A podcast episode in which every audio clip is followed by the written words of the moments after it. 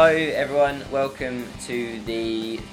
I was going to say Time to Talk podcast, but that's not who we are. We're See Me, the See Me themed Time to Talk podcast. Or I guess could could we just do Time to Talk? Would, would you rather See Me themed or Time to Talk themed every podcast? Time to talk themed. Talk. Yeah, it's more because we're talking and not And- looking.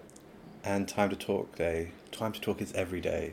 It is. I like the fact that you've also completely kind of uh, gone against a trend where every kind of mental health charity and like individual did all their time to talk podcast before time to talk day, whereas you're going to go afterwards. Yep. Just to play with the uh, the standard. Yeah, I mean, I think we can. It's because I really wanted to reflect on the Ah, day yeah. and talk about things, and we got all this little interesting stats and research and all these things. And Dee abandoned me to go to Canada, so she wasn't here to record.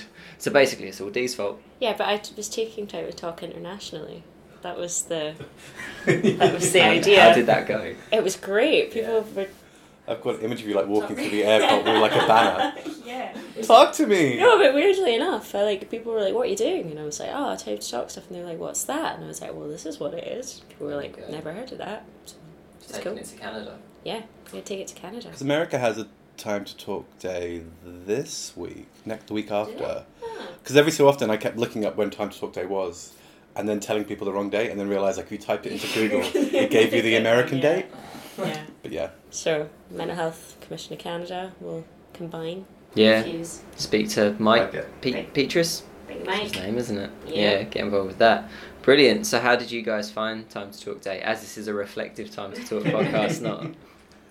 Uh, I thought I. Do you know what? It was really good having obviously lived down in England where it's. Um, it's, it's a really big it's a really big deal down there, and I think this was the year this, this year I really felt like there was the same impact up here, which is really great. Um, but what's really amazing about that is it's all kind of come from it's all come from See Me, and you know we're a smaller team and we're uh, we're we have less resources whatever, but actually we're having a really big impact, and that's through all our amazing volunteers kind of getting involved. It was Um, incredible. So I, I was yeah I was over the moon with it. I was loving how well the volunteer involvement this year was amazing. Some really cool stuff. Obviously, well, we'll talk about the Time to Talk tour later, but really liked the finger painting through in Dundee that Kaya put on. Yeah, that was cool. That is um, although I wasn't there, that is kind of my highlight. Yeah, I would like. Yeah, I'd love to. Have you seen? Um, so, if for anyone obviously who doesn't know what that was, so Kaya basically used just set up a sort of area in her university for finger painting, encourage people to come along and finger paint and chat about mental health. Who who went to that?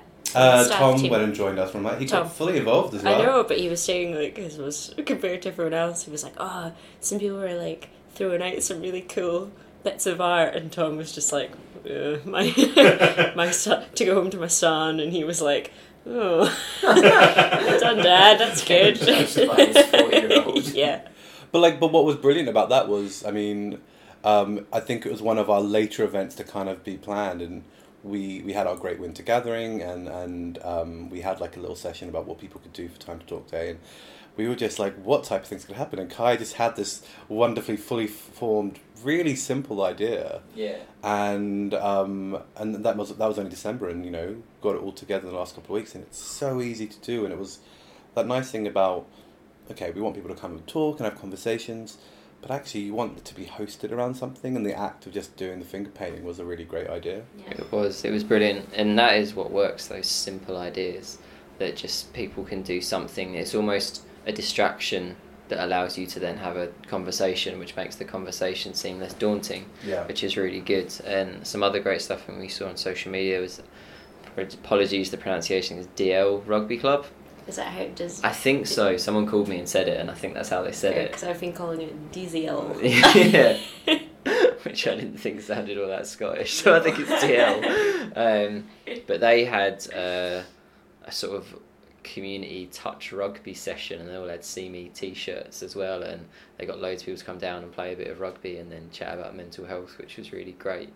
What were your highlights, D? again similar to you just kind of seeing the the scope of people that were getting involved on on social was really really cool especially all the schools like the schools really got involved. So i think holy cross high school were doing lots with their staff and their pupils which was really really cool to see. Um, keith grammar did a lot as well. Our partner stigma free lanarkshire got involved. Uh, we had asda and hamilton doing stuff and um, the law society. So i think just seeing how many people took it on board and kind of hosted their own events um, in their workplaces and schools and communities just seems like so much bigger and better than it has been over the last few years. So that was awesome to see. And then I was going to say, like, what what made you go, oh, I had a wee, had a wee uh, teary up moment yesterday. Um, there's a, a nursing home that did a wee time to talk uh, thing in their in their home, and Nancy she had a wee knitting session, knitting session, which I thought was really really sweet. Which is kind of proof that like what we're doing is accessible to everybody of all ages, Yeah. all places. And it, I mean, uh, just you were saying about kind of the impact, but I mean, you guys had like, because you guys obviously prepare all the packs that people can apply for. Now, you guys did like a crazy amount more than normal this year or something. We Is did, right? yeah. So our previous record, or what we had most, which was last year, we had about 300 packs ordered last year, and that was the most we'd had.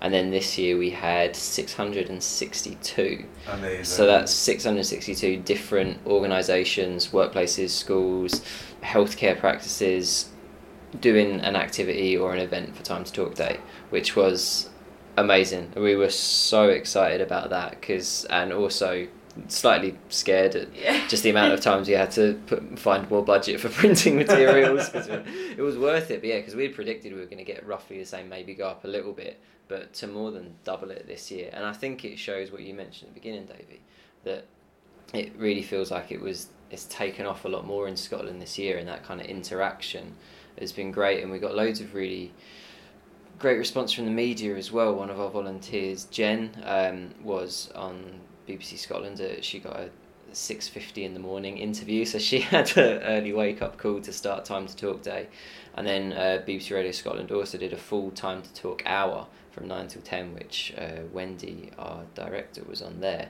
along with Gail Porter, who was sharing her experiences related to a documentary that she's recently done for BBC, and they had lots of people calling in.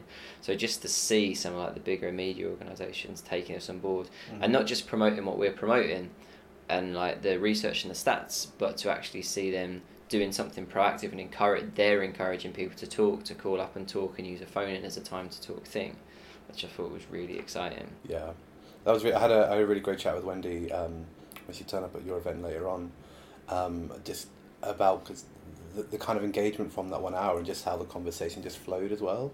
Like it wasn't heavily structured or anything. It was just a really great conversation um, that people were people were listening to and uh, like people were calling in and stuff, and it was brilliant. It was, Yeah. and it was.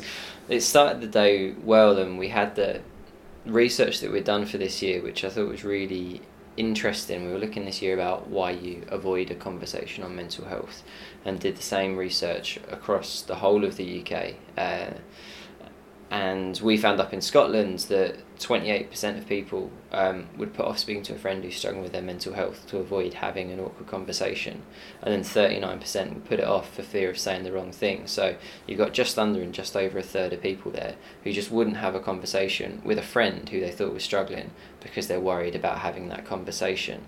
Um, and then on the flip side of that, 51% of people saying that if they were struggling with the mental health themselves, they'd prefer not to tell anyone about it, even if they thought that it would be helpful to speak to someone. And I don't know what you guys think about that. Like, does that surprise you, or from what we see regularly, is that kind of sad, but what you'd expect?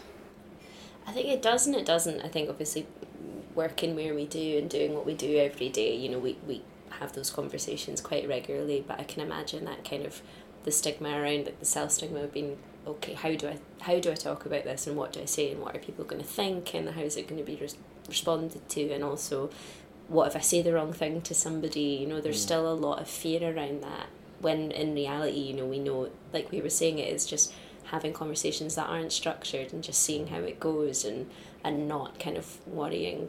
I think that's one of the big things that's really kind of great about the work we're doing when we talk to people is more and more people are kind of highlighting the issue of okay, so it's okay to talk, but how do I listen? And um, and, I think that's a really valid point. There's there's a lot of fear that uh, fear that people think there has to be something like a really serious way about doing it. They think it's a complicated thing to do, and obviously there are certain conversations where certain skills are great, and there's lots of um, there's lots of training and stuff you can do to kind of uh, support people who are struggling.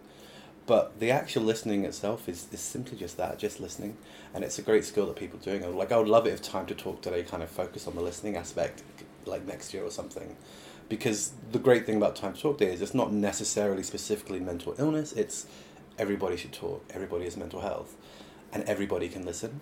And um, I think so. I'm not surprised by the, the stats about people not wanting to have that conversation. This comes down to that fear of what if I say the wrong thing or what if I don't do the right thing, and helping encouraging people to listen is Yeah. going to solve that And or help that. Giving tips on how to open that conversation. Last year, around Time to Talk down the tour, Karen and Suzanne went out and they're asking people what makes a good conversation.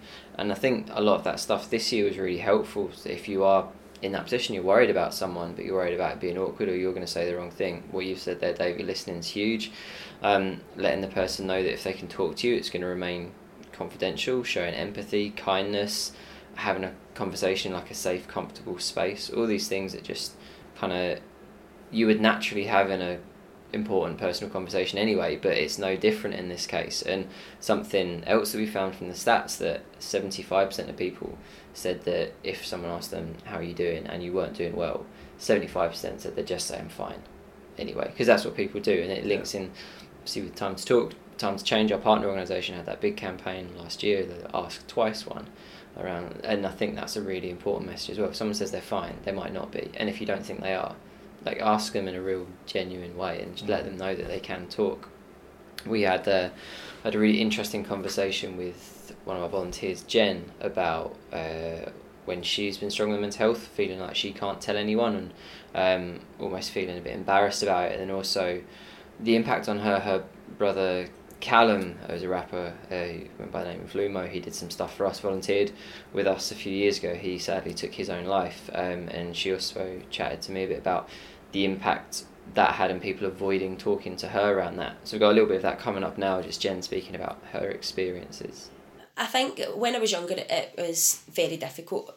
When when I was in my sort of late teens, early twenties, I didn't think there was anyone to speak to. I didn't want to speak to anybody. I didn't think my mum and dad would understand. Um, I had see, uh, I had went to the doctor and had been sort of palmed off. That was a sort of antidepressant route. Um, I was put on to sort of counselling, but when I had went to speak to a counsellor, it was like workbooks I was given. Nobody was really interested in finding what the root of the problem was. So for me, it, it, I found it very difficult to speak to people. But eventually, I hit a, a massive low, and I had no choice but to speak to a friend. And once I'd opened up to one person, they had actually spoke to my mum and dad on my behalf, which at the time I was, I was, I, I thought they had betrayed my trust. But looking back now, if they hadn't, then I think my situation could have got a whole lot worse. And so, did you avoid telling people about what you were feeling? I did. I did. I, I think I was sort of in denial. I didn't think that. I, I didn't think that I wanted to. I didn't think by sharing my problem it would have made it better. So I kind of kept it to myself. Um, I've always been quite an independent person. I've always thought that I can fix problems on my own. And when I, I sort of realised that I couldn't, I was embarrassed, I think, more than anything else, about having to ask people to and not necessarily do anything for me in terms of help me with anything that was a sort of physical thing that they could have. But inside my head, I, I, I didn't really know what was going on, and I couldn't find a path through to to being feeling better, feeling happy again. And by having to ask, it, it felt like I had sort of failed. I felt like I'd failed myself. And then eventually, when I did speak to a friend after it, just getting to a point where I thought I was really going to do myself some damage, um, I realised that, that that if I had done that sort of weeks before, I could have saved myself a lot of lot of grief and a lot of probably emotional problems that like that lasted for a whole lot longer than if I'd tackled it a bit earlier. It was obviously such a huge thing. I was Callum taking his own Yeah. life. Did you? And then that's gonna have a massive impact on your mental health, Mhm. on mental health, like all of your family and stuff. Did, and again, that's when people kind of need to talk Yeah. and support and conversations. And did you find that people then avoided talking about that? Because I imagine that's an area where people really would worry about saying the wrong thing. Yeah. Just want to avoid it. again it's, so yeah when- when it's like a sort of different i think with everything that was going on the support from it, it kind of turned the tables a bit so i'm used to having them to support me but then i realised that it was actually me that had to support them and my friends the, the, the close group were very good but other people who knew the story would just completely avoid me like I remember walking down the city centre and I seen someone I knew and they literally seen me, made eye contact, and walked the other way so that they didn't need to speak to me because it, it's it's a very difficult conversation to have with anyone. But all I wanted was to talk about it because for me. It, it helped, it really does, and it still helps now. The more I, I sort of tell the story, it's therapeutic because I know that people know, and I'd rather they, they kind of realise that I know that they know, so that we that we can speak about it because by not and by not sharing your story and by not kind of keeping it going, you're sort of in denial that it's actually happened. So I think by by speaking about it and telling as many people that will listen and it, it, it makes me feel better and I don't know if it's not the same for everyone some people never want to speak about their loss but for me it's it's very important because for me it's a sort of that's where I find sort of relief Do you think that it's important whether someone? I'm trying to think of a way of wording this, but obviously for you it helps to talk Mm-hmm. about it. For other people, it might not. But do you think it's important that if someone has been through that, that people ask them how they are to give them that opportunity, to Yeah. give them that option to talk about it yeah if they want to? I think when you're feeling like that you'll you'll have good days and bad days and some days I don't want to talk about it some days it's the, the furthest thing from my mind.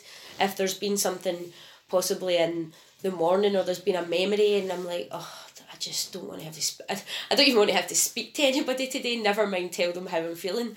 Because if they ask I'm going to say I feel terrible. It's, it's the worst day I'm today is not the day. But on other days by asking the question, how are you feeling? Sometimes you go, well, do you know what? Today I'm feeling good. Yesterday, not so good, but I'm getting there. But if someone didn't ask, I think if you were having a, a really bad day and you just want to speak to someone, it's it makes you feel worse. You, you think that you, you are kind of grieving and people know that you're grieving and why they're not asking how you're feeling. Even though it's a sort of obvious answer, sometimes people just don't ask the question. If you've obviously been in a position where you've not felt able to tell people or not wanted to tell people, what, do you think that would you encourage people to talk about it, or would you encourage other people to really be vigilant and looking out for their mates and their family and their colleagues or whoever it was, just trying to try and see anything? I, I think you need to. I think it, it's very important for everyone to look after each other because it can be difficult when you're in that position. I held off for weeks and weeks and weeks without even. It got to the point where I wouldn't even speak, like not even to anyone. Like physically, no words would come out my mouth because I didn't know what to say to anyone. I was didn't even know how to uh, tell my mum what I wanted for dinner. Like there, there was no conversation because I let myself get so deep into my, my own problems. But if someone had maybe came around to me and asked me the question or like approached me or took take me out for the day where I had no choice but to speak to them when it was just me and them away from everything else I, I think it wouldn't have taken me so long or I wouldn't have got to the low that I did because I would have opened up and it might not have been the first time that they did it it might not have been the second but I think eventually it probably would have worn me down that I would have had a moment of just clarity and went, you know what? It's terrible. Things are really bad. I don't want to be here anymore. I need somebody's help. Whether it's I don't care. I don't I don't know what to do. I don't know what the answer is, but someone needs to help me. I think I think talking is one of the best things you can do. I think if if my brother had spoke to more people, I think it could have helped. If it, as a family we had known how bad it was, I think we really could have done something about it. Um, but not knowing and not spotting the signs, and again, just thinking that someone's having a bit of a bad day or a bit of a bad week or even a bit of a bad couple of months, people shouldn't be having bad months. You have a bad day, that happens. There can be episodes of grief after an event, but there should be a moment of lifting, and that should kind of get not stop, but it, it should get better. And if it's not, and you're seeing someone around you sort of spiraling or you're noticing things that have that have changed that you've never seen before, you need to speak to someone. You need to speak to them, or as if you are the person in that position, you, you really need to try and reach out to anyone who you think might listen. a really uh, powerful, I guess, interview with Jenn there. And Jenn joined us at the National Portrait Gallery on Time to Talk Day itself, where we had a big old event there. D, what what what did we do? So we had sweeties. No. Uh, so that was a highlight. having Tunnock's. So we had Tunnock's and That was- millions. So the Tunnock's are gone. Uh, Davey took the last box. Where to to we- see me proud. Yeah. Uh, and um, Davey says he took the box to see me. I may have helped myself to another two, but no, we took him to see me proud. So what was the See Me Proud was a quiz, right? Because we did we didn't talk about. Yeah, so, well, do you know what? See Me Proud are, um, they're part of LGBT Health and Wellbeing, and they have their own champions, uh, which is absolutely brilliant. So we kind of help train them up, and oh, they're so engaged, and it's, it's brilliant. So they organised a, because it's LGBT History Month, they organised a quiz about LGBT history, but also, because it was in the, the Project Cafe, it was about having conversations. Now, that was the kind of beginning of all the terrible weather we've been having. So, uh, in the end, there was only about seven or eight of us there just because it was so windy. So, actually, we just kind of sat down and had some really nice So how many Tunnock's each did you? They have half a box left that I said they can keep for uh, for further for the further occasion because they're gonna they're gonna do the quiz at another night, which is really great. But it was great because like even even when like you know the event didn't go as they maybe initially planned, um, it was a great thing. It's kind of like no, but we're all here and it's like let's get a coffee and it's miserable outside and let's all have a chat. Yeah. It's really good. Do you like my um, wee segue there? I liked It's a good yeah. good segue. It was good. Um, yeah. So sorry. Yeah, we had a, an event on Time to Talk Day at the Oh, yeah. National Gallery. Gallery. at the National Gallery, um, where we had a day of music, mental health, and art. So we had one of our volunteers, Sean, who came up with an art tour um, around the gallery based on mental health and how to have conversations and engaging people through using artwork, which was really really cool. Um, and also we had harmony choir performing. We had our amazing. which yeah, that was really cool. We had our very own Chris Grant. Woo! who just played forever, helpfully. Unfortunately, we had someone who couldn't make it on the day. Chris said he'd step in and just play until we told him to stop, and I think he played for a full hour straight. And he was so good. So good. He was so good. I I was had no fangirling. Yeah, and just he clearly knows so many songs. It wasn't until afterwards that I realised that I hadn't given him a break to stop playing. I was like, wow, he's just he just knows all these songs, and he had one night's notice, so he was brilliant. I know that was also a good opportunity. We had um, Ashley, one of our friends down there, who's created a, a virtual reality experience of anxiety based partly on her own experiences, but she worked with lots of our volunteers on trying to come up with an experience of anxiety and quite clear that it's not this is what anxiety is like, but this is what it can be like. And worked really hard over a couple of years, and then worked with BBC to create this VR experience. And she brought that down there to start conversations, and it started some really interesting ones as well. Um, because there was quite a few people um, who, before they'd done it, were pretty skeptical around. Basically, its potential to be really triggering Mm. and perhaps not a medium to explore something like that through. Um, and then I heard two or three people saying that, a couple of people speaking to me about it, and then they all uh, did it. They decided they wanted to do it and try it out, and all of them, when they finished it, were really impacted in a positive way by it and saying how great it was, how helpful it was, how it kind of did reflect things, but how it could be a really good tool for someone who hasn't experienced anything to try it out and then see a little bit what it could be like, but also to know importantly how it's then helpful to react. Come back to what you were saying earlier about the listening and kindness, and then Mm. that kind of gives that rever- role reversal and seeing what it's like when someone is dismissive, and then what's like when someone's actually open to chatting about it and the impact that can have. So that was a really interesting thing to have there as well. But it looked like the art tour as well that, that Sean did. That looked like it went brilliantly. The art tour was uh, was phenomenal. Like it was absolutely brilliant, and to the point where um, Alan Cumming retweeted everything because uh, one of the portraits people were talking about was this amazing portrait of Alan Cumming. I don't know who the original artist was, um, but yeah, I thought that was great. Just That people so kind of exciting. really engaging with that. Like I mean, during when we were having lunch yesterday, I was like, oh my god. We've made it. We've made it. Sean was Sean was over the moon. Sean, who never shows any excitement, sent me a message being, Yeah, I bet that So, was um, so incredible. But it was it was also just a really such a great event. I like there's been such a big strong theme of arts within all the stuff that people are kind of focusing on this year as well, using arts to kind of have these conversations. Yeah. And not just, you know, music as well, but we also had Kirsty, uh, one of our youth volunteers, doing some spoken word poetry, which was really, really cool. I think just in the setting as well that we were in, it was like a stunning setting yeah. you know, lots of different interesting people passing through that we were having conversations Mm. with and giving resources to. And yeah, it was just, yeah, it was magical. It's She- a brilliant way to talk, isn't it? Like she is talking and she's sharing something really personal, but in such a, I guess, beautifully structured way. It was it was great. She did an amazing thing where um, I mean all of it's amazing. A lot of the a lot of the poems were specifically about kind of like living with with mental illness. Um, but she did. I think it was her last poem, and she almost kind of almost apologized before saying it, saying this isn't really about mental health. This is just about talking.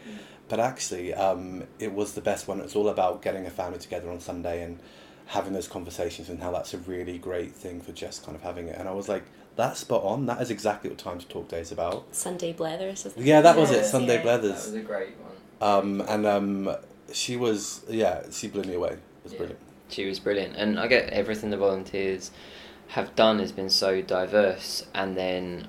Obviously, Time to Talk can't not mention the Time to Talk tour. So, Mhm. Karen and Suzanne's for the third year they've done it. Um, I'm not very good at maths, but it's, I could say, That's three. about Third means three. yeah, is that what that means? I was wondering. but yeah, I think they've done what about about seven hundred miles each time. So they've done well. It was actually I was so sorry. So that's about two thousand one hundred miles they've done over the three years across Scotland, round Scotland. A little bit in over England this year. A little 10 bit in minutes in England, England yeah, this ten year? minutes in England. Um, just starting conversations all over the place, and I love this year. Um, they had they took the would you rather theme to another level and actually got people to choose which route they'd rather they took around Scotland. So I think they had it could have been 500 miles. It ended up being about 750 because every time people were like long route, go the long route. But then wasn't there also one point where there was like choose which route, and then there was the secret wrong way route, yeah, which t- added on like uh, hundreds of miles as well, and ended up like past uh, Ben Yeah. Nevis and all that. But that's brilliant. But yeah, they had they were out. They were chatting to people in shopping centres. They were in Inverness, Aberdeen, Dundee, Edinburgh. They were down in Gretna as well in the town centre, and I think and they took uh, a linked to the posters this year. They took a a balloon or like a blow up jellyfish with them, which They made it from scratch. It They was like, made it? Yeah, Mhm. it was like made out of paper and had eyes and. oh, I might have been less vocal about how much it scared me if I'd known they'd put effort into making it. I thought they just bought it. Scared, and they called it Gili. Geely, Geely Geely baby. Gili baby. Yeah, it was. It did look a lot like what was on the poster as well. I think that was the game. so, such a weird coincidence. I didn't think we were doing a roast today. They were Sorry. like it's like a knit roast. Uh, Sorry, no, this is the more professional podcast I do. Okay, yeah, keep it. Um, yeah. So yeah, then I think it looked like their setup looked great, and I had, again loads of conversations. The two of them are so great at starting conversations and bringing that bit of humour into it as well. Um, had a little chat with them just before they went away as well, um, just on why they were doing the tour, which you've got now. I think many of the issues in terms of stigma and the discrimination that comes off the back of that in relation to mental health is due to lack of understanding and awareness. Um, so, sharing stories about mental health and, and, and lived experience really helps people to understand that we all have mental health. Mental health isn't about mental illness per se, we all have mental health. Um, and sometimes we can become ill in terms of mental health, just like we can become ill with our physical health. That may be a chronic illness or may be an acute illness, but it can affect any of us at any time. And opening up about that, sharing our experiences, um, talking to one another about that, and normalising the fact that mental illness comes along um, and impacts on our mental health, just as any other aspect of our health can be affected by illness. Um, means that people feel comfortable when something happens to them to go and seek help. And part of the problems we have is that with the stigma that has been linked to mental health historically, people haven't gone for help and have suffered when they didn't need to. Uh, so for me, talking is a great way to make this an, an everyday conversation, just like we would talk about any other aspect of our health. Brilliant. And then Suzie, final one for you then. Building on that slightly, for you, in your opinion, how does talking help to tackle stigma around mental health problems? Um, I think it, I think when we're talking about um, something that can be quite personal and quite difficult, it kind of goes in the old saying that my mum used to say: "A problem shared is a problem halved," and I genuinely believe that if you talk to the right person. Um, it's it's not just about it has to be your right person. It's not just about talking to anybody. It's about feeling confident and secure enough to share share what's happening for you. And I think conversations that caring conversations, meaningful conversations, um, I think are extremely powerful because it allows somebody to be heard. It allows somebody to f- feel that somebody's actually taking the time to care and to want to know how to help and actually just taking the time to listen to the person that's talking to you can actually be a huge step for change in that person because you might be the first person that has ever actually sat and listened. That's not just went how you doing? or do you want to talk while they're walking away or while they're doing another task? They've actually sat down and took the time to care. And for me personally having needed somebody like that and you spoke to somebody like that that's certainly um, how I feel change happens. So I think it's crucial, crucial um, element of well-being and tackling stigma and discrimination is that we have these difficult conversations. Okay, so that nearly brings us to the end of this episode, uh, and the last thing and most important thing to say, which Davey has just said quietly, and I'm going to say loudly, and I'll pretend it's my idea, is just how yeah important time to talk day is really what we see it as for people it's a start to having conversations to start talking if you've not done it before to start creating these kind of open welcoming friendly cultures where people feel they can chat about their mental health um, or if you already are talking about it a real peak in the day to get more people to encourage them to get involved. But it's a start and it's not just one day. That time to talk day was last thursday but then last friday saturday sunday the rest of the year carry on these conversations. Or if you didn't manage to start it on that day, but you're inspired by it, then start one today. Have a conversation with someone if you see they're struggling, or if you're struggling, or even if they're not. Just having these more open conversations about mental health in general is going to help tackle the stigma around having mental health problems. And that's a really important thing. Yeah. Hooray! Time Talk Day. Alright. Clicks for Nick. Clicks to Nick. Clicks for Dee. I can't click my fingers. Clicks and claps for Davey. Alright, I think that's gone on for long That's, enough. that's enough of that. That's plenty. Bye, thanks. Bye. See you later. Bye.